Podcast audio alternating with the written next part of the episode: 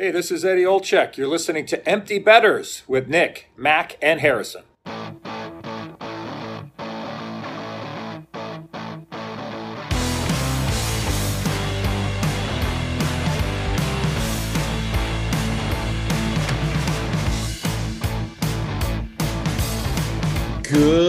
Morning, everybody, and welcome back to episode 94 of Empty Betters. I'm your host, Harrison Scholes, and I'm going to toss it across the screen to my co host, Nick Manella. How are we doing, buddy? Doing good, man. What's going on? Uh, same old, same old. Long week, Tuesday night, tappy hour. We're getting after it. Can't ask for much more than this. Yeah. This is this is what get me through the week. So, um, good to see you guys. Yeah, Excited long week, long weekend, really long field goal. You know, Yes, very long field goal. We'll get to that in a second. Uh, and then I'm going to toss across the screen to my other co-host, Mac Vogel. How are we doing, buddy?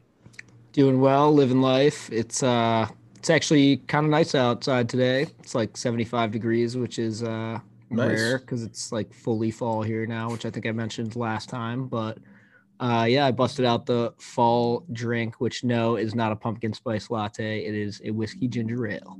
Nice. nice. It's always a go-to. Are uh, you guys for... like a fan of like the pumpkin beers at all? I like them. I tried I... one last night that my buddy brought, and I was like, kind of not into it. I don't know. I think it's just like a bit much. I don't really want. I'm not like a fancy tasting kind of beer guy. Like I don't love all the like fruity beers and stuff like Same. that usually. I like, you know, the one that Sam Adams came out with last year, the Jacko one. I think that one's good. There's a couple other breweries that make good ones. Dogfishes is okay. Shipyard doesn't have a bad one, but some of them are really disgusting. I, what I find with those real dark beers is they're fine for like, you know, when Thanksgiving dinner's like winding down, the night football game's on, and everybody's like half asleep on the couch. That's a good spot for it. I don't like having more than one of them. Um, and I, I'm not a big fruity beer guy either. I mean, I, for those who uh, just joined us, I mean, you obviously didn't see before the recording, but Mac has a apple flavored Busch Light that Nick nearly lost his eyeballs on when he first saw it. But um, I think we're discovering that it's not living up to quite the hype, I guess you could say. So, um, yeah, not a, not a big fruity beer podcast over in these neck of the woods. Definitely not. Uh, that's good though, because then I don't have to like continue killing myself trying to find it. So. um, I do have to ask, or actually, Mac, I have to ask you: Did you receive a text from Stephen Baker at all, either last night or this morning? Uh, I don't think so. Okay, so here's the story before we get rolling. So, um, for if you're new here, Stephen Baker is one of Mac's good friends from uh, you know growing up playing hockey together, and he's been on our show twice already. And so last night, you know, I played part time at a men's league in Reisterstown uh, in the Maryland area. For those who are new here, and on the other side, I see like a guy who I think looks like Steven. He's got the mustache going, he's got tan, you know, he's got the hair. And I noticed he had on like the stars, like the Baltimore Stars shell. And I was like, that kind of looks like Steven. And then his socks were purple, black, and white. I was like, I know he played for JMU. JMU like that's their yeah. color. I was like, it has to be Steven. Like, there's no way it's not. So um, I'm playing part time for these guys. They needed a couple skaters. They we only had like you know I think eight or nine, so it was a it was a dog. Um, but we got worked. They won like 10-2. I from what I heard from my team, they're like a B league team that dropped down to C because of COVID, because B got too crowded or whatever. I don't really know the whole story. Well, anyways, um, disclaimer i had a goal and assist so let's at least start the story on a good note for harrison because it doesn't end well boy um so steve did steven play defense growing up? I don't think he did right? He, he and i both played defense when we first started hockey and then we both switched to forward for like the rest of our like youth careers and into high school and college and all that. But um whenever i play men's league with steven he often plays d. He was on d last night. And so it's like i think it was like after a whistle like goalie freezes the puck, and I was like, Steven? And I'm wearing a visor, so you can see me, but like with the cage, it's a little harder. And he's like, Hey, I was like, It's Harrison. He's like, Oh shit, like, what's up, dude? Blah. I was like, Oh, what's going on? Like, funny seeing you here, whatever, whatever. And um, so obviously we get worked. Well, every time he had the puck, I was like trying a little harder because I was like, I'm not, I don't want to get like embarrassed or you know, vice versa. And if I had the puck, I was like, I'm gonna try to do something, you know, fancy. So um, it was one of those games where the other team is just cycling nonstop in your own zone and you're just chasing the entire game. And um third period, Steven's at the point, and I have to go up like because you know our wingers are not the smartest tools in the shed. So like they're all over the place. So I have to go cover the point as the center. And Steven walks me. I, like full blown, like I kind of like was going up to try to take the puck, and he does a nice little toe drag around me, completely walks me. I'm like, fuck. And he he dances the next guy in line behind me. And right before he's at like the right face off dot, kind of a bad angle shot, but right before he's about to rip it, I like reach as far as my long ass arms can go and lift his stick at the last second so he can't get the shot off. And he, and he just goes, God damn it, you had to. And I was like, I, I said, I can't let that get on the pod, dude. You're gonna end up telling back or something. And so it just made it, it made it the whole game funny because I was like, everything that happens to me here could potentially be on the podcast. And that kind of fucked with my head the rest of the game. But yeah, he walked me. So I'll give him a shout out. He uh he completely undressed me. So Gave you like the young Erik Karlsson, like just Yeah. on the blue line right around you kind of thing. Yeah, he's got good hands. Uh, I'll, I'll definitely give it to him. So, um, thought that was kind of a funny story. I was gonna say like, oh, we should get a picture after the game, but I was like, That's not- the I'm- second time you two have like randomly bumped into each other, right? yeah, I I bumped into him on uh, Light Street one time, like while we were out and about. But that's the first time like in a game. So, um, good game, Steven. You guys absolutely killed us. So I guess you know whatever. But figured you guys would want to hear about that. So for today, getting on to relevant things, we had on guest Simon Olsson. I was actually not a part of this interview. I was running around doing things for the Lachlan Family Foundation tournament at the time. So Nick, Mac, do you guys have any previews for the listeners? Yeah, Simon, super cool guy, super nice. Uh, was nice enough to come on and talk to us. He played pro, he played in the queue, and then played over in Sweden. And I think he did one or two seasons in Norway and Germany as well. And now he's an agent for one of the biggest, um, you know, Swedish hockey agencies out there. And he's got some some pretty interesting clients that I think people will enjoy hearing about. Yeah, I I really enjoyed the interview too. I thought he was really fun to talk to. I specifically thought it was cool just hearing from somebody who is an agent in the or in you know the hockey world in general.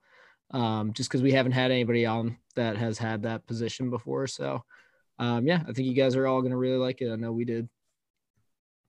Sir, you guys will find that uh, at the middle of the interview. Uh, Mac, do you have a question of the day for us? I do. I'm actually gonna give you guys like a like a left hand, right hand type choice thing here, and then you can you can tell me which way you want to go. I have either a fantasy hockey related question that I could ask to you and to our listeners, or even though it's not hockey related, it is sports related. Uh, I have a pretty interesting, in my opinion, baseball question I could ask since baseball playoffs are coming up and all that stuff. I'll let Harry decide. Baseball on mute. Sorry. okay. What? There's only okay, there's only two MLB teams currently right now. This is I guess more of like a trivia question, but I think you guys will like it. There's only two current MLB teams right now whose primary logo is not a letter or some combination of letters. Can you name them? Only two of them. And we're talking their primary logo like what they what they have on like their On their hat. That's- it's mostly on their hat, but yeah, like if you were to go on like the app and it has like their name next to the scoreboard and like stuff like that, like Huh. What about like because like the Yankees, like half the time they use the NY and then the other Mhm. half they use the stupid hat with the bat thing in it. yeah, but the hat with the bat thing is not their primary. Okay. logo. I mean the the NY is there. Like think Okay. what you most commonly think of with with the So- team. Yeah, I'm trying to think of a logo where I don't really see the letter that often, right? I mean, for the Red Sox, they obviously have the B and the B's on the hat, but they also have the Sox logo, I'm assuming. They do, but the B is their primary logo right now. um you got to give me a second. That's going to be tough. Hint: really the they're spot. both in the same division. Okay. Can you tell me AL or NL or is that too much? They're both in the same division in the AL. I will say. Is this one of those ones where I'm going to be like, "Fuck, this was sitting right in front of my face the whole One time"? One of them is sitting. is one of them the O's. Yes. Yeah, okay. Is it actually? that. Yeah. Yeah, because they have the bird on the. Mhm, It's On the the hat. cartoon bird. That's their Yeah. primary logo. The cartoon bird it's, face. it's not like the O's, like with they the have buff- that, but they they not they the it's on like their alternate jerseys and it's on like a few random like merch things they've done, but it's not their primary logo. And then it's the Jays, right? Mhm, Blue Okay. Jays, they have the bird as well. Wow, What the fuck, Nick? Bam Where'd bam. that come from? photographic memory, baby. Holy shit! Um, one comment people like to say the Brewers. However, That is um, an M and a B. Well, yeah. So they do have the one logo that's the cursive M with the the barley underneath, like the or it's wheat or barley, I forget. But um, their primary logo right now is the glove, and people say, well, that one counts, right? It's a glove, but yeah, you're right. It isn't. it's an M and a B to form a baseball glove. It's one of the best like creative designs out It's a good one for sure. That's But yeah, I don't know. I just think that's pretty interesting. If you look down, like literally every single logo is just a letter or like two letters or like I don't know why, but the MLB loves their letter logos. hmm Yeah, uh, it's it's like a varsity like Because they're all kind 100 years old. Exactly. Yeah, no, yeah, that's bingo. also That's it right there. That was a good one, Mac. I enjoyed that. Yeah. Um, I have a not a question a day, but just a general question. Why is it okay for people to buy jerseys that don't relate to their favorite team? For it's okay to do that in every sport except for football. Why? There's no right answer. I'm Wait, what do you mean? Like if I'm a Caps fan and I bought like a Nathan MacKinnon Avalanche jersey, like that's Totally all fi- fine. But totally because I'm a fine. Raven, a Ravens fan, I can't just go buy like a like a Patrick Panthers Mahomes jersey? jersey. or something like that. Like, yeah why is that why is it like that i've had this discussion with my friends because what i was telling them is is it weird if i got like a football jersey that wasn't a ravens jersey and they were like yeah it is i was like well w- i agree with you but i don't know why i agree with you I don't know. Like, I, it's kind of weird though, because like I had like my brother and I had LaDainian Tomlinson Chargers jerseys growing up because one, he was the shit, and two, like the Chargers were like if he's re- so if it's cool retired, back then. if it's retired and i know that you're talking saying it was current if it's retired it's fine but like why do i feel weird buying like a christian mccaffrey jersey like Yeah. why why is Yeah, that is weird now that you Well, say because that. Because I feel like football is one of those sports where you pretty much wear the jersey when the game is happening. Like you Mhm. wear it like on Sun. People wear their jerseys on Sundays or on Thursday if their team's playing that day or Monday or whatever. But like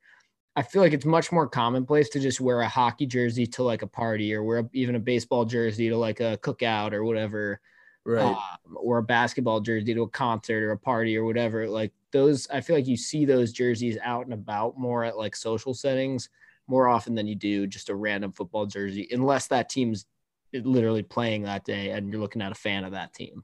It's funny though because that's like it's true for the NFL, but it's the complete opposite for college. Like I have Yeah. like two random college football jerseys just sitting in the closet. You And know, that's very cool. And not, yeah, exactly. Yeah, it's a weird dynamic going on there. I just wanted to hear your guys' thoughts because I can't really rationalize why it's like that, but it just it just is. Yeah. Because you think about the NBA, everybody has some jersey, you know, you know, for any team at any Right. given moment. Baseball, you know, I feel like it's very acceptable, especially with hats. I mean, you know, Yankees hats, Dodgers hats, White Sox hats, they're like fashion statements basically. Yep. Um, hockey, you know, you can kind of buy anyone's jersey. This one right here looks pretty good. Right above my finger. Thank you. Mac, what is that? Is that Ovi? Yeah, That's Ovi's Russia one. nice. There you go. All right. Well, let's hop into it. Uh, but before we do, just want to let you know that this episode is brought to you by Brackish Life. If you're like us and grew up on the water and outdoors, Brackish Life is perfect for you. They have a wide selection of gear from UV shirts to hoodies and hats. It's Real Bay apparel made by Real Bay people. Head to www.brackish.life today to check them out. A little salty, a little fresh Brackish Life. Brackish Life has also teamed up with Rink to Reef Chesapeake Bay to preserve the area many of us call home. Rink to Reef repurposes broken hockey sticks into oyster restoration habitats. Brackish Life donates a portion of their proceeds to Rink to Reef to further preserve the beautiful Chesapeake Bay area. Support this great cause by checking out www.brackish.life today. Thank you, Brackish Life, for sponsoring.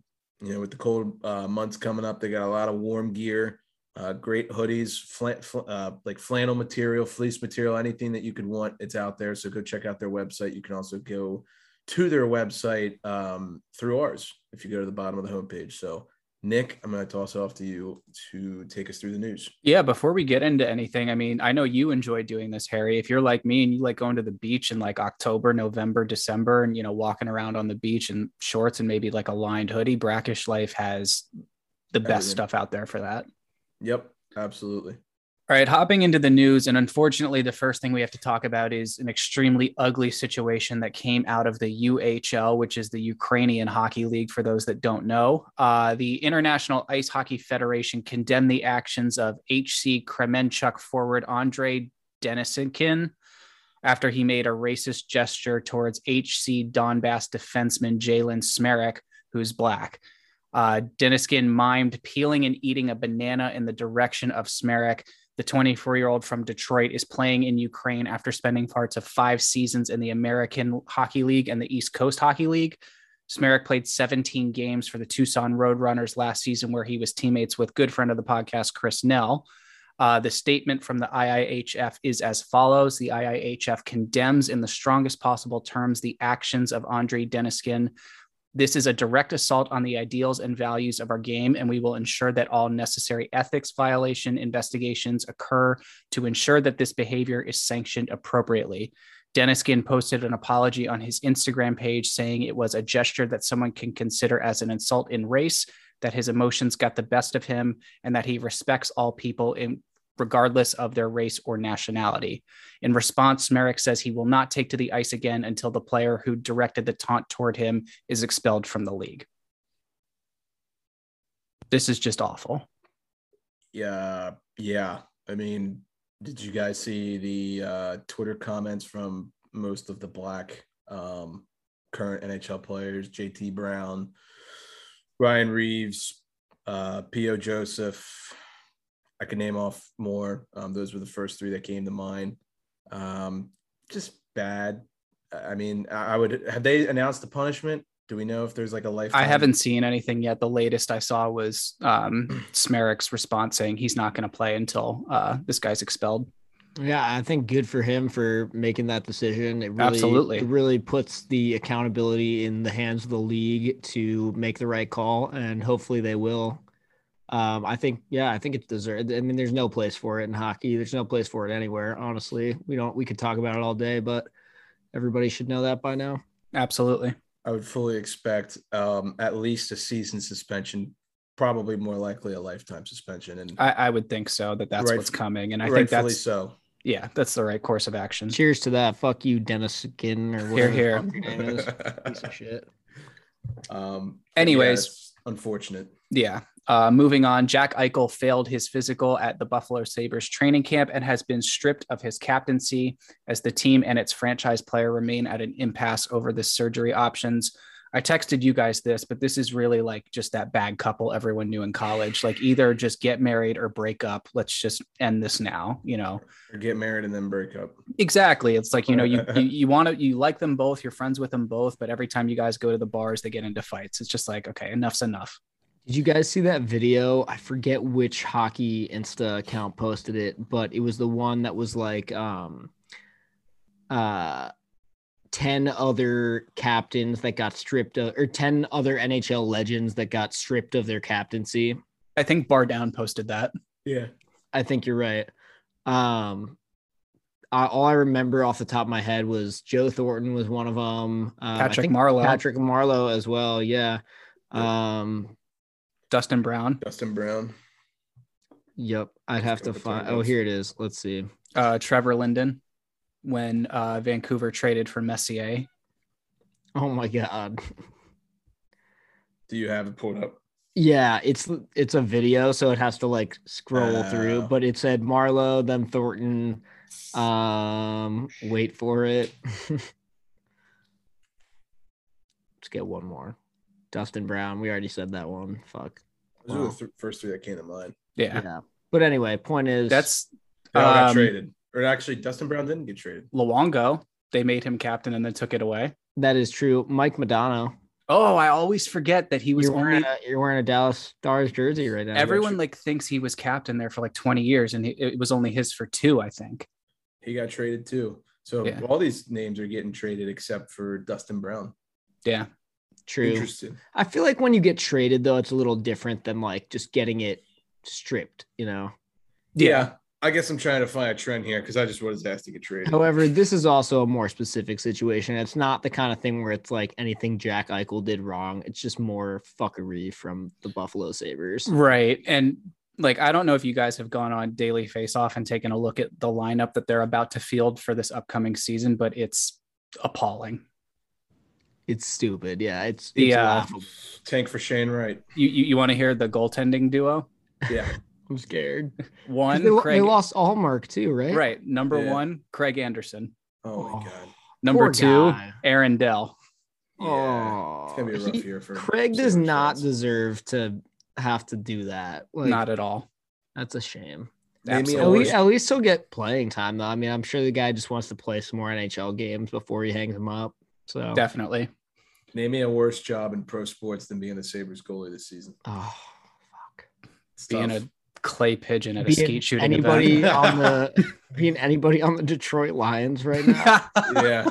Yeah. What a fucking kick, by the way. Can we take a Oh, moment of this yeah. podcast for to Yeah, I think it's deserving. Justin Tucker hitting the longest field goal in NFL history at Oh my 66 God. yards with no time left on the clock to win the game and get the Ravens to two and one in the year. Absolutely And something that not as many people are talking about is the what was it, fourth and 29 or some shit like that, fourth and Yep. 19. I forget. More.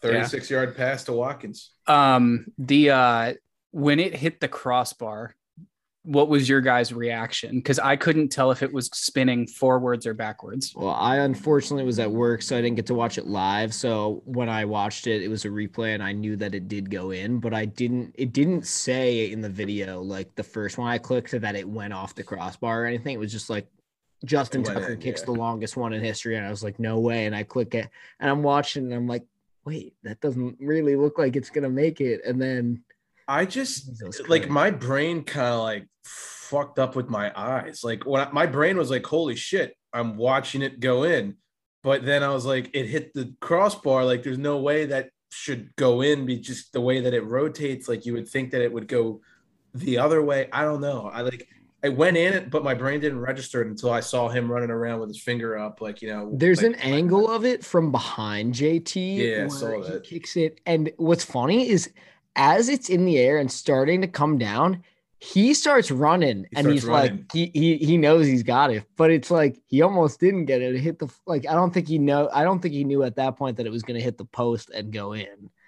i, also don't think i don't think we're going to see that one beat for a long time Well, I also don't think like if I don't think anybody if you put 10 of the best kickers in the world on a football field and put them anywhere on the field and say chip it and hit the hit the post and have it go in. I don't think you could do that if you tried with like 100 tries. Well- it's just a fluke like that part of it we got lucky that made it far enough in that it hit the thing and went in like It's crazy. Jesus. I don't think that record will be broken for a long, long time. It might never be, but I can tell you that this, you, if you want to frame it a certain way, that will probably go down as the longest game-winning field goal in NFL Yeah. history, possibly forever. Like the only Yeah. other time I can imagine that is it might get broken, like if someone does it at halftime and there's no time left, or if it's a fourth quarter thing. But I it's going to know, have man to be in denver too or indoors. That's the thing is that Detroit is indoors, so you don't get the win. You don't get any. I'm not taking anything away from him, but like you kind of need those conditions to even have a chance. right.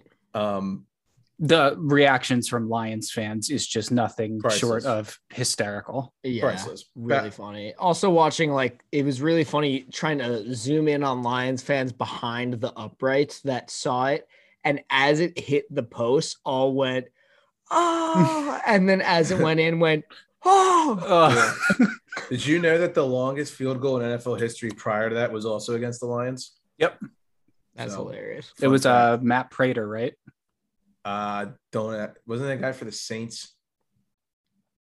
Like way back. I don't Could- know. could be Don't wrong. Great. Hockey Could have been podcast, not football podcast. One more thing about it before we move on is that the Lions uh were literally being super loud. Like you could tell they were like, holy shit, we're gonna win our first game. I saw that like there was a probability thing um or even even when he got like I think when it was fourth and 19 or whatever for Lamar, the um the Lions win probability was like 80 or no, I think it was like 95% or something like that. Mhm. And then even when Justin Tucker was lining up to to attempt that kick, the Lions win probability was still like 85% or something like that.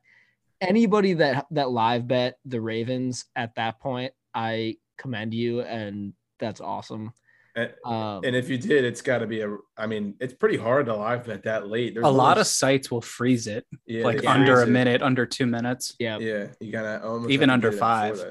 yeah. yeah. So, but, But, I bet uh, there's someone out there that got it. Great game, nonetheless. Um, for sure. Moving to- on, Yeah, back. the hockey. NHL has stated that there will be stricter enforcement of Rule 59 on cross checking. Specifically, the stricter enforcement will occur in three areas where cross checks are delivered. Uh, I read the description on what those areas are, and basically, those three areas are everywhere. Yeah, So that's Um, really So, so like even in the front, or it's just from behind. You mean? I think mainly they're focusing on from behind, but I think all, you know, all over the place. Uh, I know defensemen in particular have spoken out saying like, okay, well now I need to completely adjust the way I play the game, right. and we all knew that. But if there is like an example of a really, really bad and cross check that should be banned, I recommend everyone go look at a cross check that was delivered by Ryan Reaves on John Carlson in game. What was it? One of the Stanley Cup final. I remember that, and then he scored. he scored like he- two yeah. seconds afterwards. Yeah, he clobbers Carlson in front of the net. And also, like, if you're on offense and you do that, I I agree they should crack down on that. Like, it's the only time I've ever seen like John Carlson blow a stack. Yeah, no, for real. That man is Right. usually cool, calm, and composed, and he Yeah. was like, "What the fuck?" He And was rightfully screaming at the so, refs. Yeah, Let the Reaves slander kid go. Here we go. October I- 13th. Did come you on, you hate him too. you Come know you hate him too. Did you see what he was doing in much. Rangers training camp? He was Yeah, teaching he's teaching guys literally how to fight. teaching guys how to fight. Why wouldn't you? I, I'm telling. October. I didn't 13th realize this weeks was like. Full Metal Jacket and Gunnery Sergeant Hartman's coming in to teach everyone Oh how to like go to war here. That's fucking awesome. Pick your operator because it's gonna be war on, op- on Right. October 13th. Oh, I Yep. can't wait. Um, I don't know if you guys saw this, and this is kind of like a hockey harder thing, but as a result of this, you know, stricter rule enforcement, there was a video that got not leaked, but that went around. One of the Blues reporters tweet, tweeted, I can't remember who it was, but basically they had a drill where the defensemen were trying to clear out in front of the net the forwards. And, you know, traditionally you have two hands on the stick and you would kind of pry down on their pants, maybe give them jabs in the back.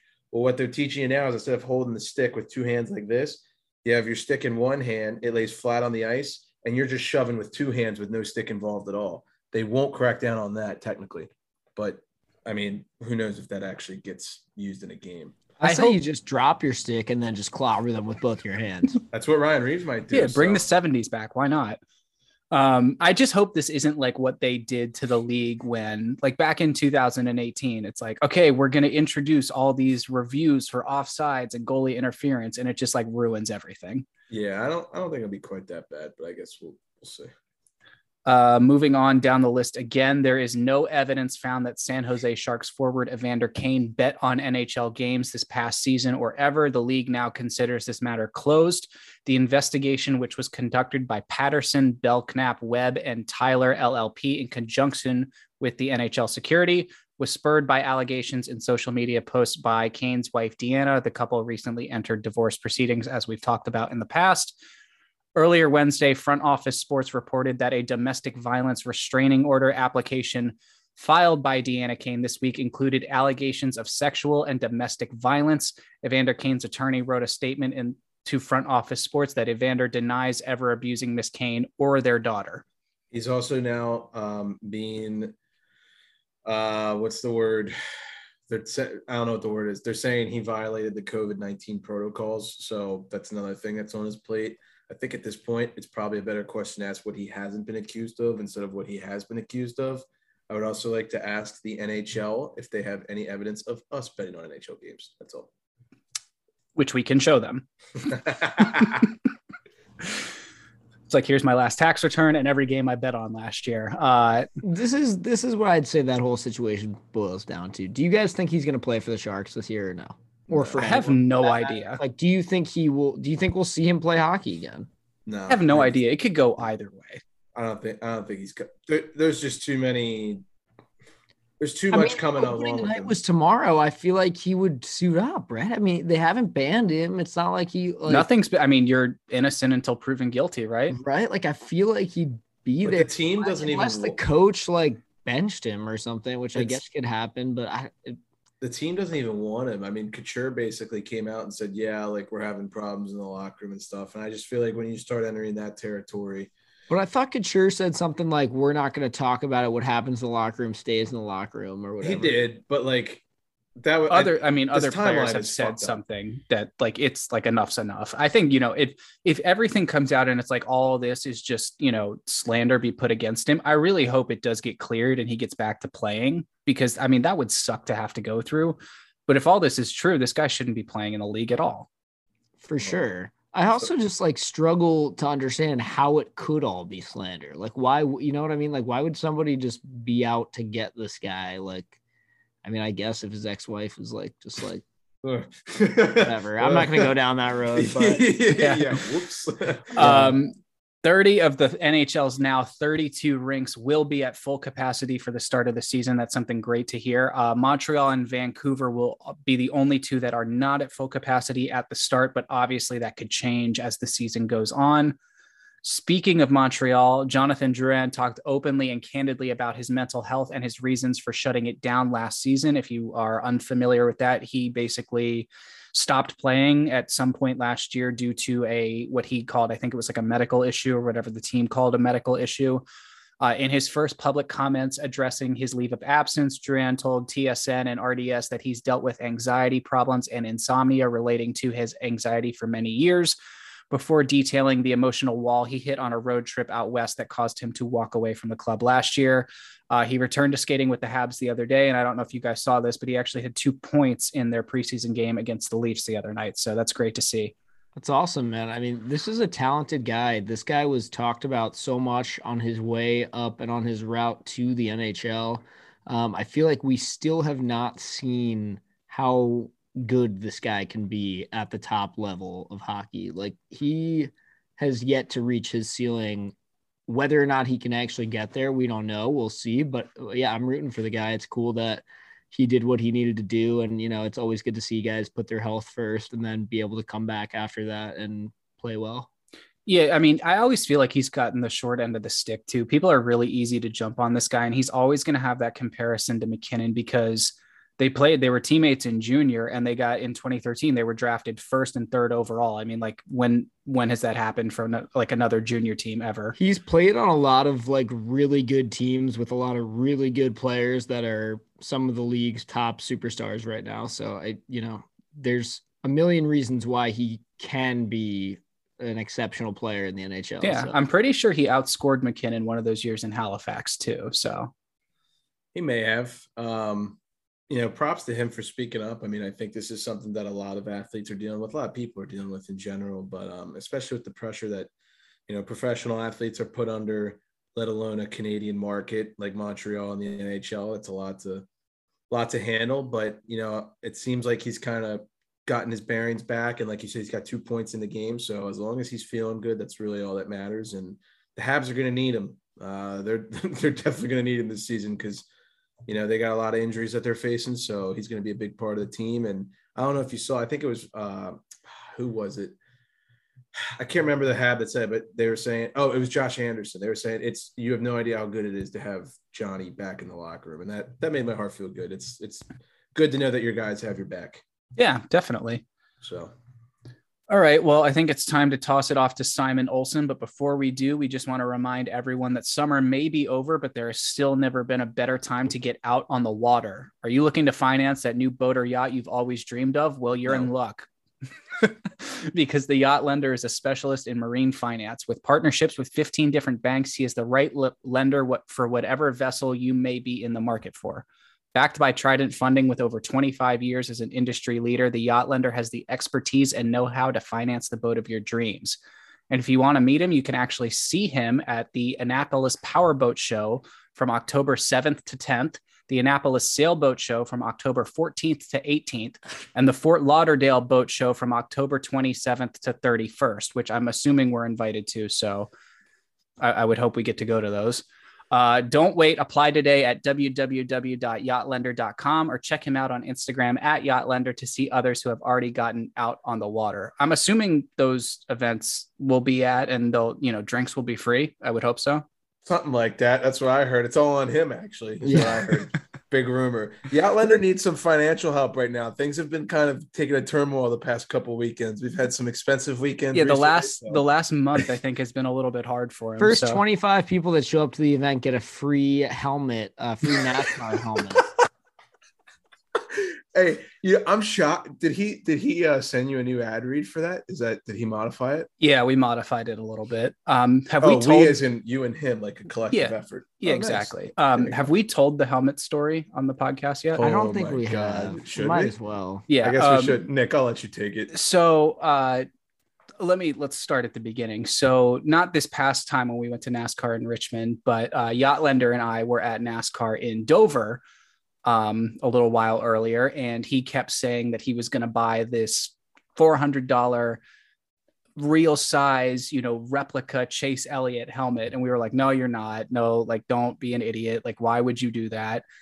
And so, uh, going into this race at Richmond, we all sort of just had this understanding, like, if we say you're not going to do it enough, he'll buy the helmet. Do it, yeah. And so we, you know, we're we're tailgating, we're pre-gaming, and then we go to walk around the the haulers and you know pick up some gear and stuff. And lo and behold, what does he do? Drops 400 bucks and buys a helmet.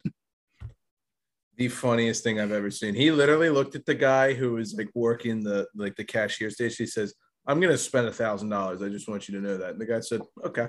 And sure as shit, he spent a lot of money. So uh, yes, we need to get Yachtlender back on financial stability. Help him out if you're looking for a boat. It's the off season. I don't know anything about boats, but maybe they're cheaper. We'll see. You Hit forgot about the part where he then wanted to put the helmet on, but there's a bar in the middle of the helmet because it's a replica and it's not meant to be worn for, for that exact reason. and then he, he took spent about an hour using a really, you know, a pocket knife that is not meant for this type of cutting to try and saw the bar out of the helmet and that got him pretty much nowhere and then he gave up. So even if he does get it on he's just going to be inhaling like metal shavings for the rest of his Dude, life. it looked like a shark bit it. I was like what is wrong with you? Like weirdo but anyways what is what a great weekend. I yeah. don't know if we, we, can't tell all the stories but you're getting no no no no no no. I'm, sure, I'm sure you'll get more glimpses as uh, we get further into the season but thank you Yacht Lender, for sponsoring this simon olsson interview. We're going to toss it over to simon right now all right, everyone. Well, it's now my pleasure to welcome on a very special guest to the Empty Betters podcast, all the way from Sweden. We'd like to welcome Mr. Simon Olsson. Simon, thank you so much for taking the time to talk to us today. No problem. Thank you for having me. Of course. So, why don't you just tell us a little bit about where you are and you know where you came from and how you got into hockey in the first place?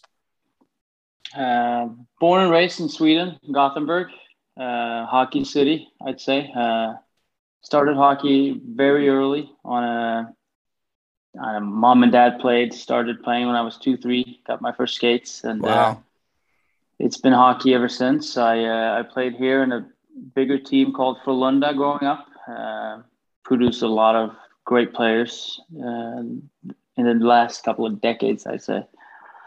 but when I was 15, 16, I was a little bit of a, I don't know, an agitator, and I I decided to move to North America to play uh, junior hockey uh, and try that route, uh, which wasn't very common over here. I was maybe the first one from the city to do it, and I followed a couple of older guys. Actually, they went to the Dub uh, up in Canada, the Western League there, and they were kind of my guys to follow in their footsteps. So uh, I took that route, uh, different, but best best decision I've made my whole life. I'd say I did when I was 16, leaving for U.S. and uh, Canada for four and a half years. After that, I uh, decided to. Uh, well, actually, I I didn't make it pro. I, I played my last year as a junior in the in the Q, up in Baie-Comeau, uh, way north. and ended up uh, leaving after that uh, for Europe to play professional hockey in uh, Sweden, which was always a dream as well. NHL was the big goal and stuff like that, but to, to try and reach my goals, I that was the best path I could take, and uh, rounded up six, seven years of uh, professional hockey in Europe, and then joined this route. became an agent five years ago, and continuing on that path now. So living the dream. Yeah, very cool. So, what made you reach that decision? You know, you talk about it being a little bit of an unorthodox path to leave Sweden to go to North America. What helped you come to make that decision? I knew a few people over there, like when I was younger, and NHL was hockey and NHL was my life. Uh, there was nothing else in it. I, I, wasn't a big fan of school, um, not a big fan of other people than hockey people so was everything was evolved around hockey and uh, i my mother couldn't stop me when i when i had this choice to to go to. I started off in midget major uh, and uh, they, they, were supportive. I'm huge of that. They, they let me go and uh, all i wanted to do was to live the hockey dream and uh, i got to do that through through that path. So where did you end up when you first made the jump over to North America? Were you in the US or Canada and were you staying with just like a billet family or something like that or it started off I went to a couple of uh, showcases during that summer and uh, so I went up to Denver to begin with and uh, jumped on a team there uh, for under 18 midget major. I was one of the younger kids on the team and uh, they treated me extremely well. They put me in high school and great billet family. Uh, so I was there for a couple of months, and back then it was. I think it's still like that. You go around and do a lot of tournaments, uh, midget majors. So we traveled around the U.S., uh, Dallas, Vegas, uh, L.A., Buffalo, Pittsburgh, Boston, Chicago, and um, every tournament there there was billions of scouts it was scouts everywhere. And a couple of months in, I, I got a call from USHL, and uh, Chicago uh, wanted to pick me up from Colorado, so I had to leave school, and I decided to leave Colorado after four months. I think four four months. That's you were right. just uh, uh, your second season in Chicago. You were just shy of a point a game. Yeah, some serious numbers there, my friend. We had, we had a good squad. Uh, we had a really good team that year. The second year was probably the most fun junior year I had over there. Uh, a lot of skilled players, good coach, coaches. To be honest, uh, I think some of the guys. I think two or three went on to win the Hobey Baker in the wow. next two or three years. Uh, four or five guys signed in the NHL, and uh, we had me and another European guy who who played a long time in the European hockey over here. So it was uh, most of them are actually over here now playing pro. So I see okay. them still a couple of times a year, and oh, that's uh, cool. It's the best part of of the job, to be honest. What was the transition like going from playing in the USHL to playing in the Q? You spent time in Baie-Comeau, as you mentioned, uh, another monster year uh, for you point wise there. What was that adjustment like? I'd, I'd say the Q is a little bit a little bit more skilled, maybe. Um, not as tough at all, I'd say. I, I, if you are the top line guys, you get minutes, you get power play, you get a big role, and you get a chance to make a mistake, you do it again. You know, you, you your role is to put up points. And uh, in the USHL, you you you put on a more, you got to work harder. You got to be good in all three zones. Uh, the Q, I, I kind of got away with a little bit unfortunately. I, I don't think it made me a better player. I was I was skilled. I could have put put up points, and power play was my part of the game. But uh, I, I, to be honest, I should have went the college route or tried the other leagues maybe to develop the other parts of my game. Okay. Uh, moving on from the Q, you end up going back over to Sweden. Uh, what was your experience like going back over there? Um, what was the team uh, that you played for? And uh, you, you ultimately said that was one of the best decisions you ever made. Uh, it just seemed like that was a great experience for you. It was. I, I, wanted to stay in North America if I had the right deal and the offer came to me. I the only thing I got that was a little bit interesting was maybe a tryout with the Chicago Wolves, and uh, looking into it, I was always interested in parts like what does their depth look like and all that. How how many picks do they have and who's their prospect? I had no shot in hell of making that team when it came to that, uh, and it kind of hit me early. So uh, gave me a shot, and the, they just got relegated from the highest league, and uh, we're a top team in the, in Sweden in general when it came to to uh, organization and uh, hockey wise. They had a number of legends who were coaches and uh, great at it. So uh, I got an opportunity there, and we had two years in a row where we were top team, and then we qualified up to the SHL the second year there. But we had some really good players. Where you were uh, playing when you came back to Sweden, was it close to where you had originally grown up, or was it a different part of the country? Were like your family and friends able to come watch you play frequently, or? It was pretty close. It was uh, an hour and a half, two hours away from my uh, my home, where my uh, parents and grandparents they pretty much came to all the games that year. So uh, that was fun. They haven't been able to see me a lot uh, in the past four or five years, so that was a humble experience. You mentioned, um, you know, the city you grew up in. Uh, you called it a hockey city, and you know, you spoke earlier about um, the amount of players that uh, that program Frölunda has produced. Um, that's a name that you know I'm all too familiar with. I know that's like the top tier Swedish ice hockey program. What was that experience like, and what is you know, um, you know, what's the hockey passion like over in Gothenburg?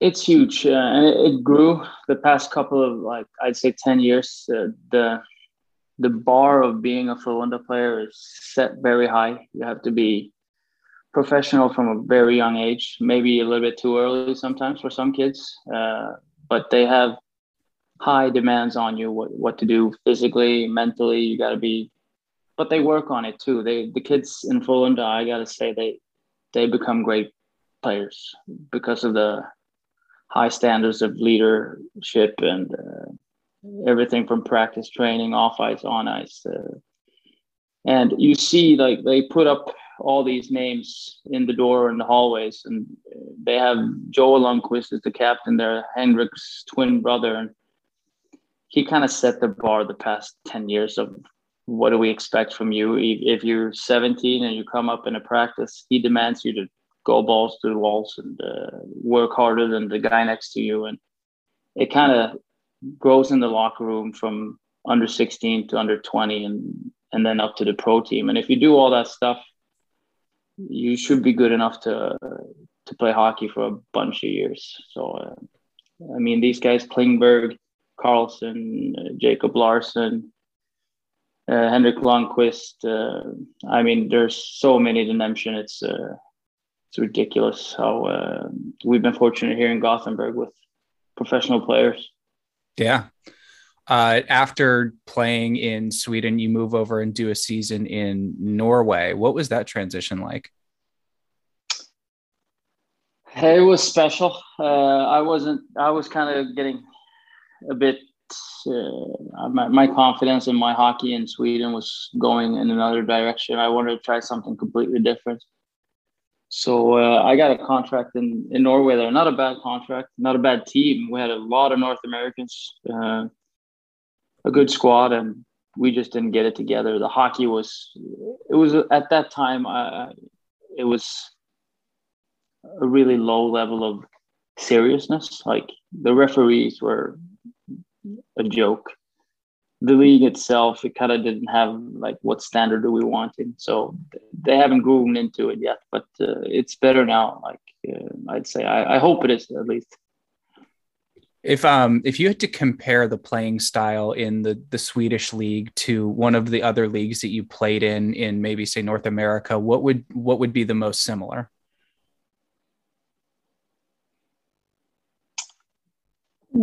I'd say uh, Sweden and North America. Okay. Um, tough, tougher parts of the game, like you, you, you have to be good in all zones. Uh, strong on the puck. Uh, it's hard to score goals. Uh, all that stuff. So it, it, I'd say Sweden and North America is the toughest leagues uh, to become a good player at today. Sure. Uh, growing up, I'm sure you know you just had tons of hockey idols to choose from. Who was that? You know, you'd always mention that the NHL was always your big goal, and um, you know, hockey was always the first thing on your mind. You know, who were who was your favorite team growing up, uh, if you had one in the NHL, and who were some of your heroes? I'm sure you've got quite a few. Maple Leafs were my team. Um, we had family friends from Toronto, so always knew about Doug Gilmour, Mats Sundin, Wendel Clark, those players uh, in Toronto. But then Peter Forsberg. If you're if you're born and raised in Sweden and you don't like Peter Forsberg, you you don't know what you're talking about. uh, the way he played the game and the way he put his body on the line every night and the way he if it was hitting guys, taking the pucks to the net, uh, scoring clutch goals, big goals, big assists, he was there every night. Um, I don't think we'll ever see a player of that dimension, that kind of type of player again, ever, maybe. I hope we do, but uh, I, I haven't seen it since he left his prime. Yeah. Hands down, one of my favorite players of all time. Yeah, it's hard to it's hard to put words on. I mean, there's so many great players today, unreal, like Crosby and McDavid, Matthews. They they have dimensions that Peter didn't have, but you mix all those together and shove in a little bit of Scott Stevens or you know that's him, and uh, that was pretty cool to grow up with. So, how did you eventually kind of transition from playing to uh, what you're doing now, being an agent, and just want to talk a little bit more about what it is you're doing now, just for the listeners, so everybody kind of knows? Well, I got recruited from a, a company in my hometown who's been doing this for 20 years. Uh, one of them was a former NHL player. His name was Patrick Carnback.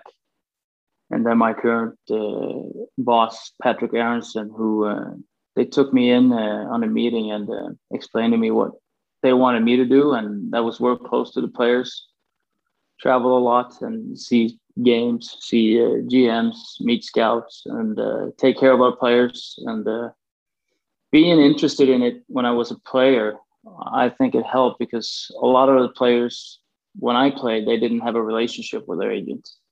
They only got a call from from them when it was a contract signing or anything like that. You know, if they were getting fired or traded or stuff didn't go well, then they called. But uh, in that other parts of life, you know, to become a good hockey player, you need support and feedback sometimes on your game, someone who listens to, and and they gave me all the time and the motivation to to put up all that time on on our players, and I feel that's the path we're going in the agency business. It's not just contract signings these days. It's a uh, it's a lot of work on the side uh, to to get the players to the level they want and help them achieve their goals. It's not just those two three phone calls every year. It's it's a little bit more, and uh, that kind of got to me. And uh, I've been fortunate to be and handle all the things I need to become that guy for for our guys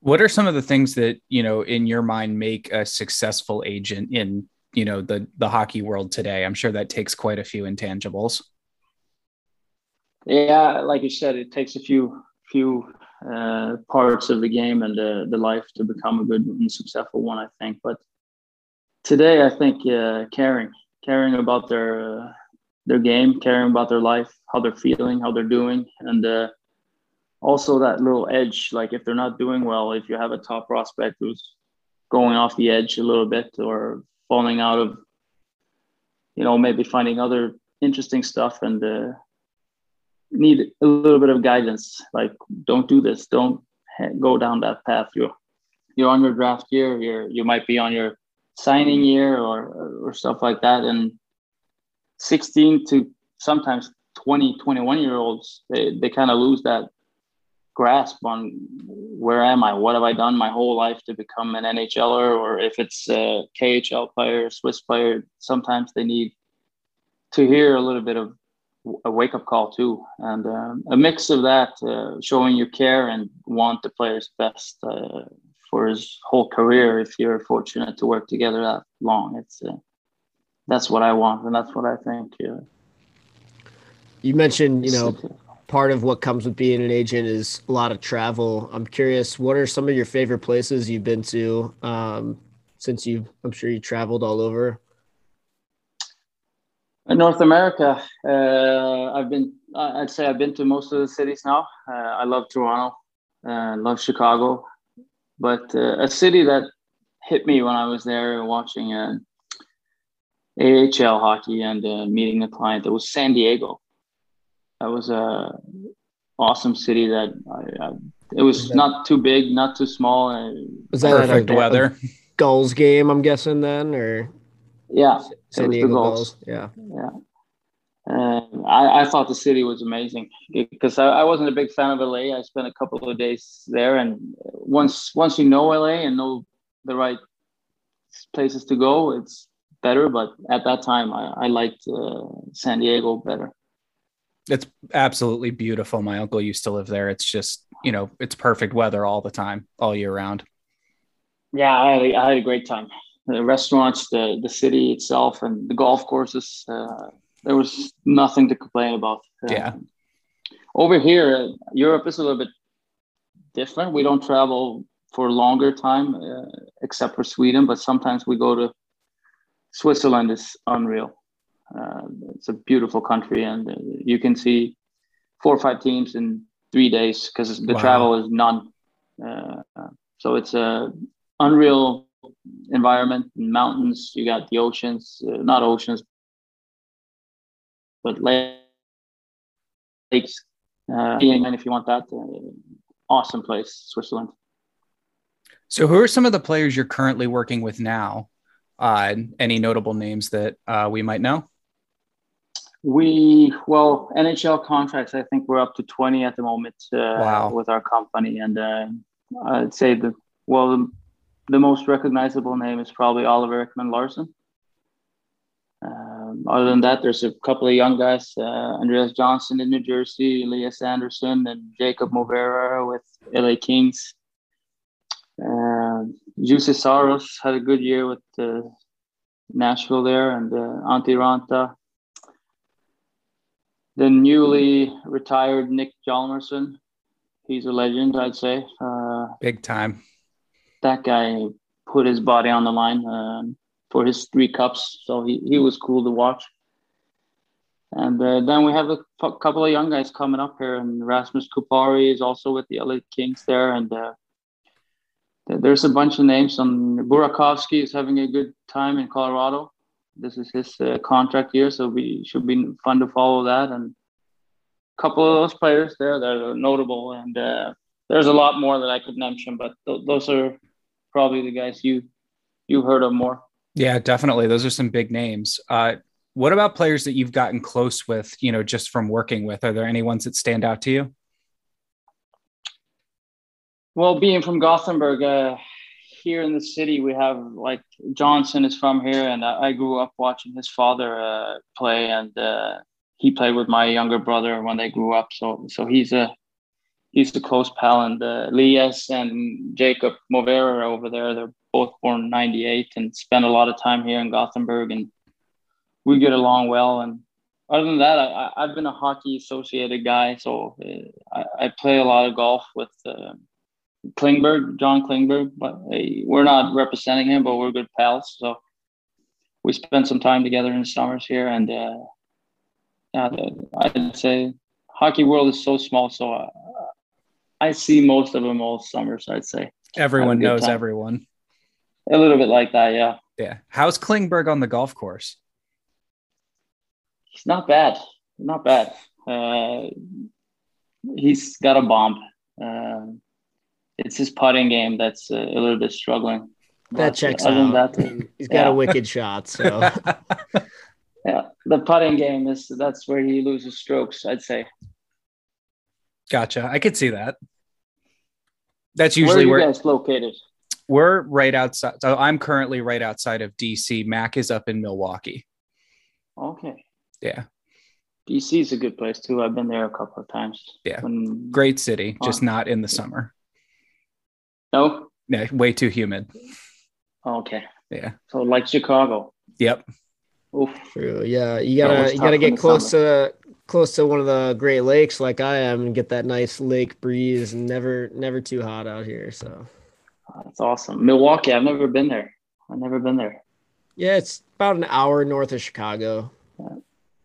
But I got a couple of kids. Uh, I got a couple of kids going into USHL this year, so um, I might be traveling down the Chicago area for a little bit to see some games there. Nice. awesome. Yeah, let it, let us know. Yeah, for sure. Absolutely. Yeah. Um, I'm sure you've got some good stories banked um, just from your entire career. Is there like one or two that always just stand out to you that always put a smile on your face or make you laugh? Like you said, there, there's a couple. I mean, at these the initiations, you don't talk about those anymore. They they get you in trouble. So Yep. uh, we'll we'll see where that leads. But uh, I, I never had a problem with those. They they put a smile on my face, even if today I understand uh, that wasn't very normal. But uh, I, I had an unreal billet dad in the PEI. Uh, I came up. I was 18, I think, and I think the I think the drinking age is 19 in PI Maritimes.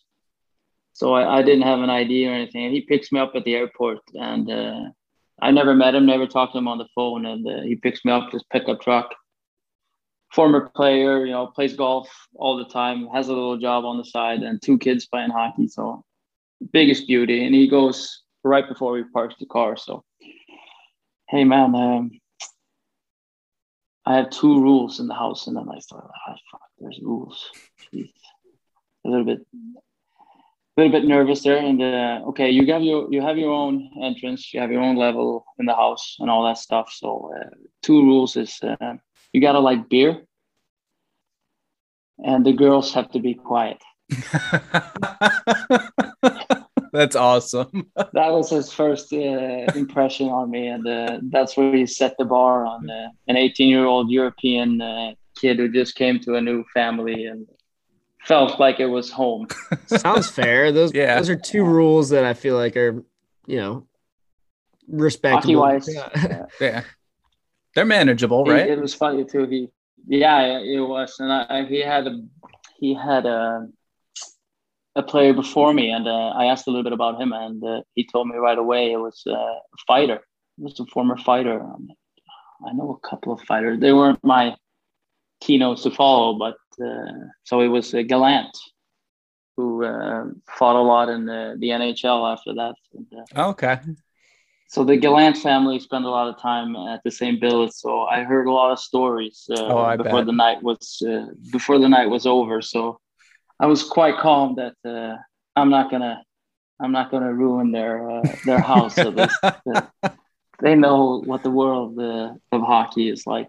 Yeah, you were set up for success. I mean, you couldn't be much worse than than Gallant over there. So No, they're, they're all beauty. That's the part with hockey players and hockey family. I think that they're so tight. Like no matter where I came, like in Quebec, there they didn't speak of English. Barely that family I I got hooked up with in the Baie-Comeau, and they were treating me like I was their kid. They had two daughters, uh, a little bit younger than me, who treated me like a brother right away, and they tried to learn the language just for my Wow. help. Like they didn't need it because up in Baie-Comeau, no one spoke English pretty much. And they just every day picked up and tried to get better on the speaking to me and in uh, in my ways. So I have a huge respect for those billet families. Uh, we don't work like that in Sweden at all. So you can't find a guy who has a billet pretty much. So if I get a big house in the future and uh, I'm still in town here, I, I would easily put up myself to be a billet uh, for any kid who want to come play hockey and uh, develop their life. That's awesome. Yeah, it's it's huge. Yeah. And those families, I mean, they essentially like you you went through it and we've had other guys on the podcast who have talked about like they they raised them, you know, guys that have been doing it since they were like 14 years old. It's it's a big deal. It is. I mean, you leave home so early too in hockey, especially in North America, because they they. I mean, some kids leave when they're 14 to go to a Mhm. huge program, or you know, it's either a school or a, a professional program, pretty much at that level of 14 year olds, and you see their parents four or five times a year, and it's basically the other parents that are, are raising you together Yeah. with, with your own. So um, I, it's huge. I, I find it, I find it pretty cool. Yeah. So have you gotten to do anything fun this summer? Any travel, any relaxation at all, or just been busy? It's been uh, because of COVID. It's been uh, the traveling has been banned pretty much for for a year and a half now, uh, which has it's taken a toll on me. Tra- Sure. uh, not being able to see games, going to the arenas, uh, visit guys. Uh, so it's been it's been a calmer summer than usual. No draft, uh, no camp over in North America. We usually do that for a couple of weeks, and uh, at the same time, you kind of took advantage of it, played some more golf, and um, more of a job line on the computer and Zoom calls like this. So um, it's a little bit different, but uh, I'm excited to get back to the normal uh, Yeah. lifestyle again. Yeah. How um so you mentioned that like travel has been shut down for a year and a half. So I'm assuming you guys are still locked up pretty tight over there. It's been all right here. Okay. Um, uh, it's just the venues, like big venues. Yeah. They've been shut down big time. But uh, if you want to go out and eat, uh, go out and drink, uh, if you, uh, we, we haven't been locked down like that. Okay, uh, that's at all, good. I'd say. Yeah. So it's just the big venues and the arenas and Sure. um, traveling outside of Sweden that's been tough. Yeah. So I, people have had it worse than we have. I'd Yes. say like that. Yeah. Well So said. The venues are actually opening now in Oh, that's uh, good. October first. So that's pretty close to when the season starts here. So that's that's going to be fun for a lot of people, not just me, but you'll see the happiness in in people going to arenas these days. Uh, I just saw that clip on Wisconsin, uh, the football team, uh, when they did the jump around. Yep. Man, did I want to be at that place. That looked absolutely unreal. Yeah. Have you ever been to a, a college football game? I haven't. Okay. Never. Let us know when you come. We'll take you to one. They are insane. I've heard that. I, I've seen it too, and I, I hope some of our kids now they sign up with a college that has a Yeah. unreal uh, football team as well, and I that's good too. They can live in the shadows there and not get all the attention from the from the women and the party wise. So True. that should be pretty cool. Yeah. Before we uh before we wrap up in a couple minutes, I'm curious, you know, big big NHL season coming up soon. Who do you have your eye on just for, you know, somebody might make a long run or might be able to hoist the cup? Do you think Tampa Bay can do it a third year in a row? Third is tough. I think they can, to be honest. Uh, I think with that squad, they still can put up without the $18 million above cap. Uh, they should be a, a contendant, but uh, Colorado, I mean, they they still have a good team, and uh, if they get that goalie situation, a couple of tougher D men, I think they should uh, they should be locked and load to uh, put their eyes on that cup.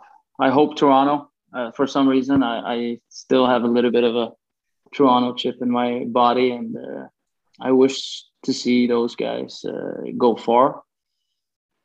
Um, other than that, I think New Jersey stacked up.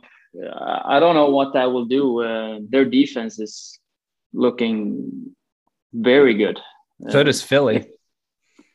It's true. Philly has more offense too uh, than New Jersey maybe uh, at this time, but if they can find maybe uh, before the deadline there one guy to put up some points with uh, with those younger forwards they have, and that D corps can can maybe step it up a little bit for being New Jersey. Yeah. Uh, in addition to an NHL season, we're also watching NHL players go back to the Olympics this year. What are your expectations for that Swedish team?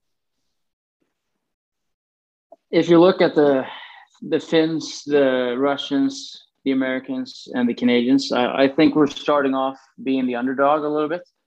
Okay. I don't I don't think we have the the offense that either of those uh, countries has have at this moment. We're missing out on you know top 10, top 20 point scorers in the NHL today. I, I think it's Backstrom that's up there at the moment and then we have a lot of lot of good team players and point players too, but they're up at 50, 60 points. We we don't have a Matthews, we don't have a Kane. Um, I mean Ovechkin and these guys, they're they're tough. We have a good D corps. I think that's oh, yeah. the, the the way we should start the games, uh, going from the back end. Uh, but I I mean Canada, if you don't put those guys as a number one, uh, I'd be shocked. I like yeah. the Finns too, though. The the Finns they're they're good. They, are good. They're really good. They have some really high end uh, offense. They're sneaky and, uh, good. yeah. Yeah. I mean, you you don't think about those. Um, I mean, you think about them, but they don't ring your bell as much as Kane and Matthews, McDavid, MacKinnon's. But Barkov is not far away from that. Uh, yeah. Heiskanen. yeah, the Czechs make me nervous too. I think it's a on paper it's one of the best Olympics uh, since I was born, at least. Uh, I'll always remember the Swedish gold, uh, 2006, but uh, that's a long time ago now. Yeah, those guys are they're advisors now for our guys, so hopefully True. they can share some good uh, tips on how to get that gold medal because uh, after Stanley Cup, I don't think there's anything bigger. Yep. All right. Well, I think that wraps it up for us. Simon, we just want to say thanks again for taking the time. We really appreciate it. And uh, yeah, thank you so much. No problem. And uh, great job, guys. Thank you. I like what you're doing. And uh, thanks for having me. Of course, yeah, anytime. Big thanks to Simon for talking to us. Super nice guy, just super cool, down to earth. And I mean, just has some of the best stories out there yeah, real class act in Simon, and uh, yeah, hopefully we'll have him on again sometime. Get some more uh, cool stories. Yeah, yeah. Bummed I bummed I wasn't able to be there, but next time he comes on, um, I'm looking forward to that. That was a good listen. Definitely, uh, some signings to get to. So let's hop into these. The Buffalo Sabres agreed to terms Wednesday with their defenseman Rasmus Dahlin on a three-year deal worth $18 million. Thoughts on this? Um, I feel bad for Dahlin. I don't know if you've seen the highlights of him in camp, but he is literally walking around the entire team, which is no surprise to anybody. Um, short deal. Luckily, he's not there too long. I can't imagine he's going to be there long term, just given the way things are going there. So get your money while you can. The one say. thing that I will say, and this is why hockey's the greatest sport in the world and why the NHL is the most fun pro sport to watch, is because it's guys like Dahlin on the Sabres uh, mixed with you know having Craig Anderson. He's bound to have a couple of good nights this season. That's why on any given night, any team can still contend Win. with any other team. Like if you got a guy like Dahlin on your team and you've got a goalie like Craig Anderson who's been in the league forever, like at some point something's gonna click. You're at least gonna win some games, steal some games your, from your opponents.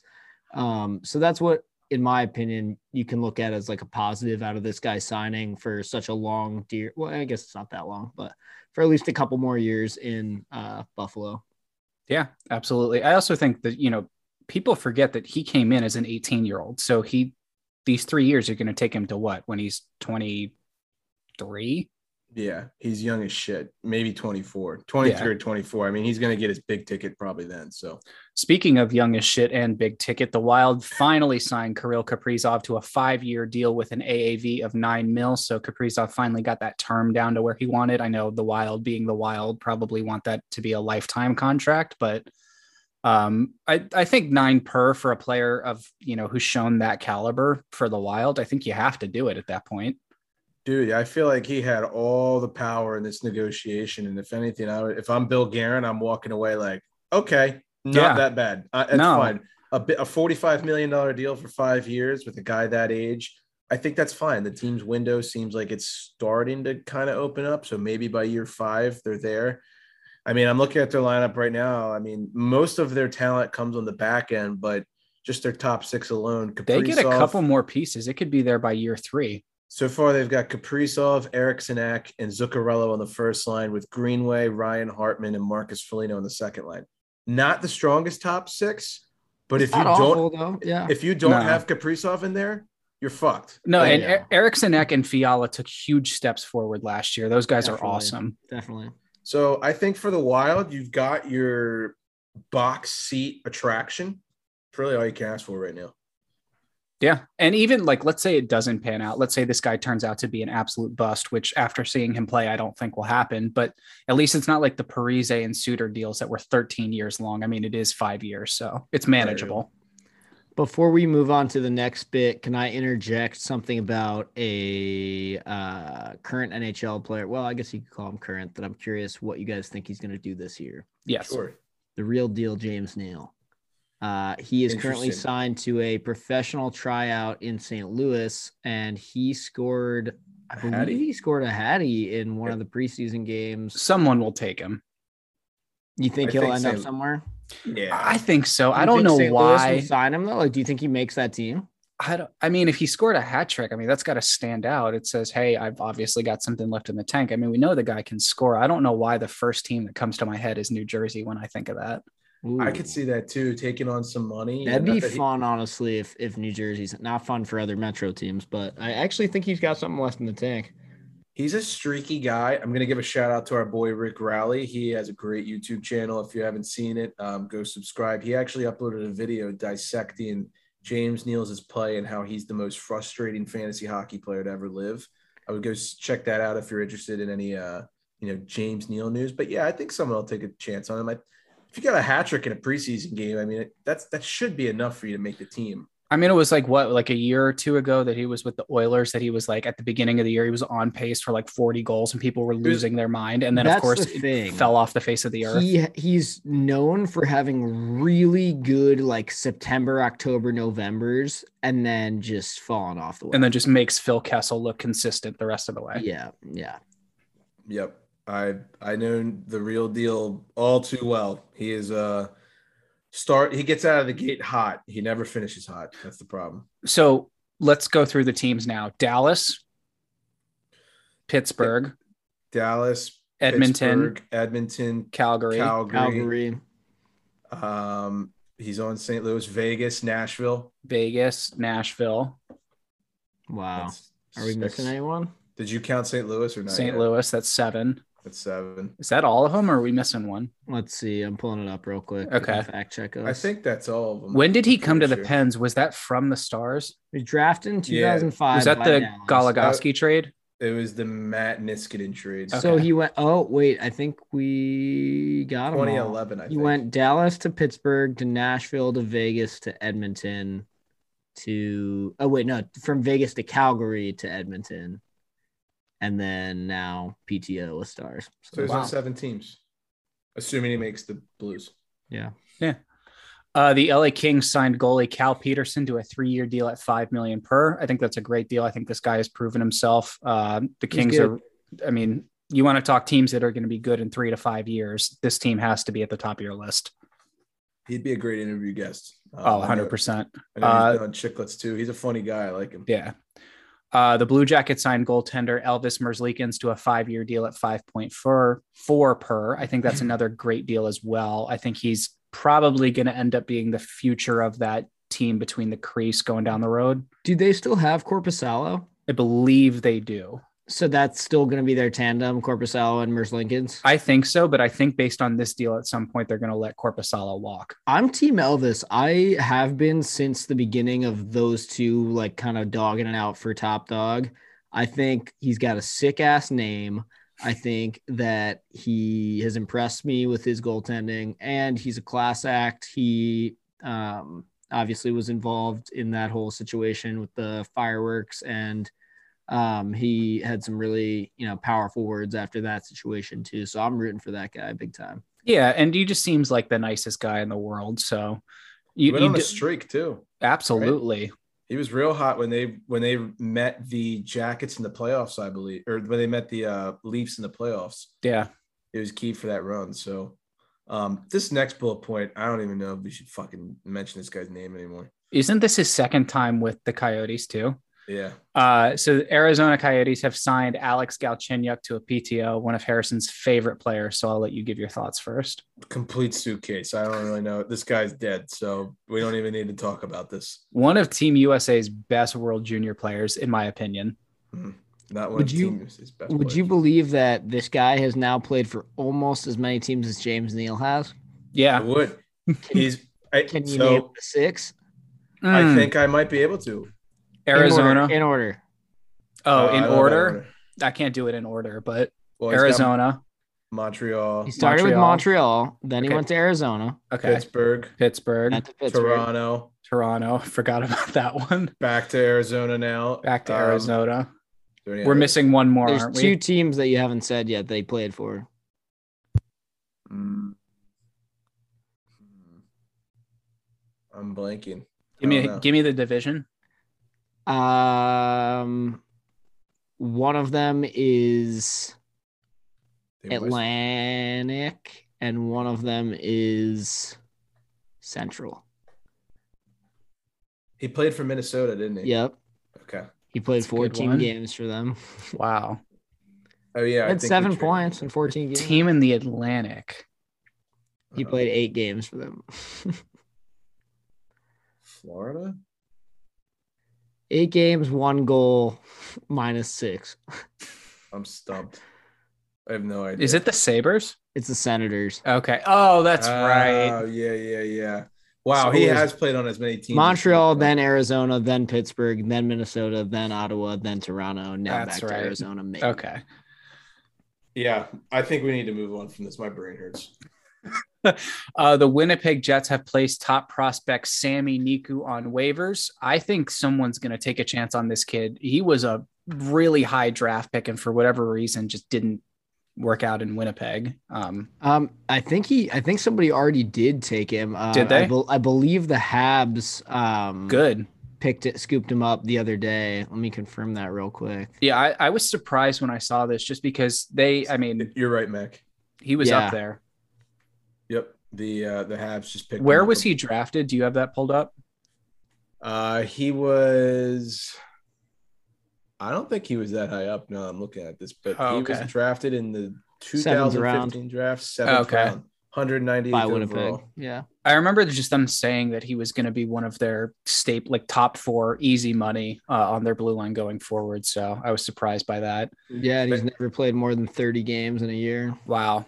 Stay hot, Nick. Uh, thanks. Um, speaking speaking of things that also surprised me, unrestricted free agent defenseman Sami Vatanen is taking his talents to Switzerland. So he signed over there in the National League, and it is announced that uh, he's going to stay there for basically the 2021-2022 season. So I, I, that's another guy that I thought for sure someone would scoop up, or just even to have as like a seventh defenseman. You would think someone would do that. Yeah. Yeah. I thought I thought he definitely could. I'm sure he probably could have played somewhere if he wanted to. I think this is probably just a personal choice that he was like, "This is what I'm going to do for now." And This it's one year, one. you know. You Yeah. can do for a year, so we'll see what happens. I feel like guys who go over there, they end up loving it over there. The scenery. the- Oh, I, I feel like we're starting to see a lot more guys go over and then come back. yeah, I think that's um, becoming more common. Dmitrij Jaskin, isn't he going to play with the Yotes this season? Yeah, I heard something about that. That'd be I heard that too. Yeah, I saw pictures of him in his uh Kachina jersey the other day, which thank God, by the way, that's now their uh The They did- whites too. Yeah, How awesome just is their that? Helmet away. That's awesome. That They did a white good one? job. So Mm, happy. mm, Yeah. that white one. Oh, There are some alternates that haven't been leaked yet, by the way. I know the Penguins changed their alternate. We don't know what it is though. Yeah. Um, one I'm starting to warm up to is that Minnesota one for the the outdoor game. Oh, you don't need to warm up to that. That's a good one. Come on. That that looks Which one? nice. The the Minnesota one that they're doing for the Winter Stadium Classic, Series. yeah, the Stadium Series, whichever game outdoor game they have. I wasn't sold on the. I don't like the fake artificial like vintage looking pants and gloves. Mm. I don't love that, but I'm Your warming pick. up to it. You're Oh, picky. these ones that say like Minneapolis, St. Paul. on- Yeah. Okay. Gotcha. Gotcha. I think they're sick. I'm but- also not a fan of like faking the retro classic hockey vibe. It's like oh, I it's o- see the brown shorts and the brown. Yeah. It's like it's okay. You're not the Red Wings. You haven't been around for like a 100 Uh-huh, freaking years. right. Like you don't have to I- do that. We get it. Minnesota is a hockey city. yeah. Yeah, I hear you. wow, tough crowd. I got your back, Minnesota. Uh, we do have one trade to get to. St. Louis sent uh, Zach Sanford to Ottawa in exchange for Logan Brown, and that's basically the Blues getting rid of Sanford's two million dollar cap hit. That's former Capital Zach Sanford. It that we're is talking about. also And scored the Stanley Cup clinching goal in that game seven against the Blues, if I'm not mistaken. Zach That is Sanford. correct. Um, one other thing, do you think that they're shedding that two million dollar cap hit so they can sign the real deal? Or trade for Evgeny Kuznetsov, you know, either one. I saw a thing Uh, from uh, RMNB today that was like it appears that the Capitals' new first line is Alex Ovechkin, Evgeny Kuznetsov, and Anthony Mantha. So I guess let's see what that does. right? I don't think Kuzi's going anywhere. And from what I've read, he's he's had a decent camp so far. It looks like at least they're saying he's on the first line with Mantha and Ovi. So I mean, as good as I as, as I feel like for what he's done for the franchise, just in that cup run alone, like 18 I'm, alone. Let's be I'm real. He should have won the him. I'm willing to give him a pass for last year if he can just pick up this year and have a steady year. I'm not asking him to, you know, be a super fucking human or or anything, but if he can like.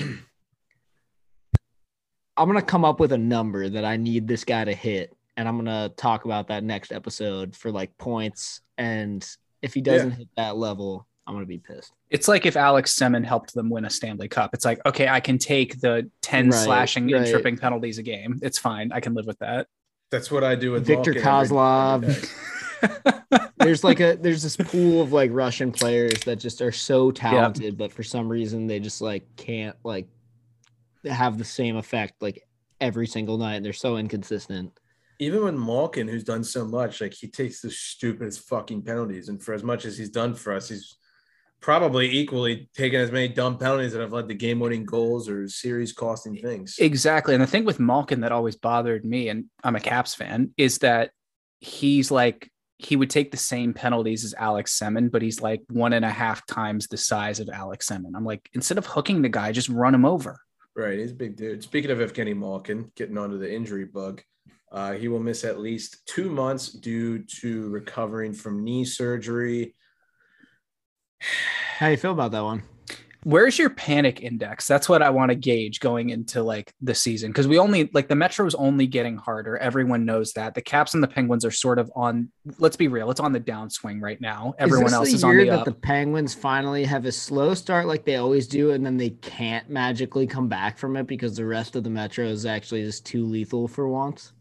Um, okay, instead of answering that question, I'm gonna do a one to ten panic index. Ten being 10 being like where you were last I'm year t- on opening ten being night. I'm looking up the 2026 first round picks to figure out when we're tanking, and one being like no, we're gonna when make you're the intentionally tanking for the fourth time as a franchise. I would say yeah. I'm at a f- Just gonna three ignore point that one. eight. I'm at a three point eight. Okay. I don't. They find a way, and this is going to be a really hot take, and I've said it on like two, I think two episodes ago. Tristan Jarry is not as bad of a goalie as last playoff run made him out to be. And I totally, I decent. totally agree with you. I, he's gonna bounce back. It's I, I, the first two months are gonna be bumpy. If we can say like 500 and kind of stay competitive, that's all I'm asking for in the first two months until we get Sid and Sid and Gino back.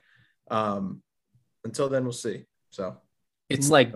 Death, taxes, and the Penguins having a monster second half are just the Yeah. three un, undying Archer- truths in this world. March is our month. March of the Penguins. That's what Nick, I was gonna say, do you know if Instagram has a feature where you can put like a video of somebody saying one thing on one slide and then the next slide a video do. of them a couple months later saying Yeah. maybe possibly contradictory to the first thing? Yeah. Okay. Just like, you know, it- What wondering. makes you ask that? Maybe in, I in between wondering. that, we could have the, the narrator from SpongeBob be like, two months later. exactly. Yeah, that would be ideal. Well, yeah, we can talk about that later. Wait until our Metro Division previews next week, and then I'm gonna get you guys on the spot too. So that'll be fun. Okay. Okay. Um, last injury bug, Kevin Hayes will miss six to eight weeks after a successful abdominal surgery. Ow. Rough, rough summer for Hazy. Got to feel for the guy. Tough for the Flyers too. So Did you see his um statement about the upcoming year? He's like, I'm totally motivated and I'm gonna be like playing it in my brother's honor and stuff like that. So yeah, Philly's probably gonna win the cup now. So yeah, it's just awesome. it is. And like I hate to like root for the Flyers, but like between everything that's gone on with the Hayes family and you know Oskar Lindblom going through his stuff last year. And I don't know why in my head I like I want Carter Hart to bounce back. And then I'm like, wait, no, you idiot. That's like he's gonna be playing against like your team. Yeah, why would you do against that? it. yeah. Yeah. I don't wish anything good for the Flyers ever. I hope Hazy has a good year. I don't hope the Flyers have a good year. Yeah. I Fuck 'em. agree. I will say though, if like if Hazy has a good year and Carter Hart bounces back and they somehow come and like win the cup or even make a deep run, they're gonna make a movie about that team one day. Oh, 100 for percent. sure. I've always said like if I could add one player to the Caps, like excluding like bona fide NHL superstars, it would be Kevin Hayes. Yep. We've talked about this on the show before. He's just he's a guy that everybody in the league should want. Uh, I think that just about does it, fellas. You guys got anything else that you want to add? No, Mm, that's No. surprising. Yeah. Um, The Mac, Caps. nice. I it was nice um, watching preseason the other day. I watched It the was. Caps play. Joe and Craig in the booth. It hits a little different now. I will admit. As It was Pens fan. funny, right? Definitely. Yeah. It's like, oh, I just hung out with you and may have interviewed you. We'll see. Yeah. Um, we'll save that for another day. But just so all the listeners are aware, um, we are bringing back the weekly recordings. The season is pretty much in swing at this point, given the preseason. So this is getting dropped on September 29th. Um, here's the deal that we're going to shoot for. I think this season, what's most likely going to happen is we'll be recording later in the days on Tuesdays, releasing episodes first thing Wednesday morning. That's probably the name of the game. So we are going to have our Eastern Conference previews release on October 6th, along with our futures bets for that. And then we will have our Western Conference previews and futures picks release on October 15th. That's the plan right now. And then we'll be rolling, you know, every Wednesday, there'll be an upload in the morning for you guys. Uh, obviously, we'll, we'll tweet out and Instagram announcements if that changes, but that's kind of the plan for the season, just based on how all of our schedules are working. Um, we are working with, you know, uh, a couple, uh, well, a company in particular named Sharp Rank about how we're going to be publishing our picks this year. We really want to get that engaging for you guys. So, um, They have a great with- platform, so They- check them out. they do. We're meeting with them later this week to kind of discuss how we want this season to go. So be on the lookout for that. We'll educate you guys on how we're publishing everything going forward this season. It's going to be fun. We're going to make a lot of money, and I'm excited. Hockey's back.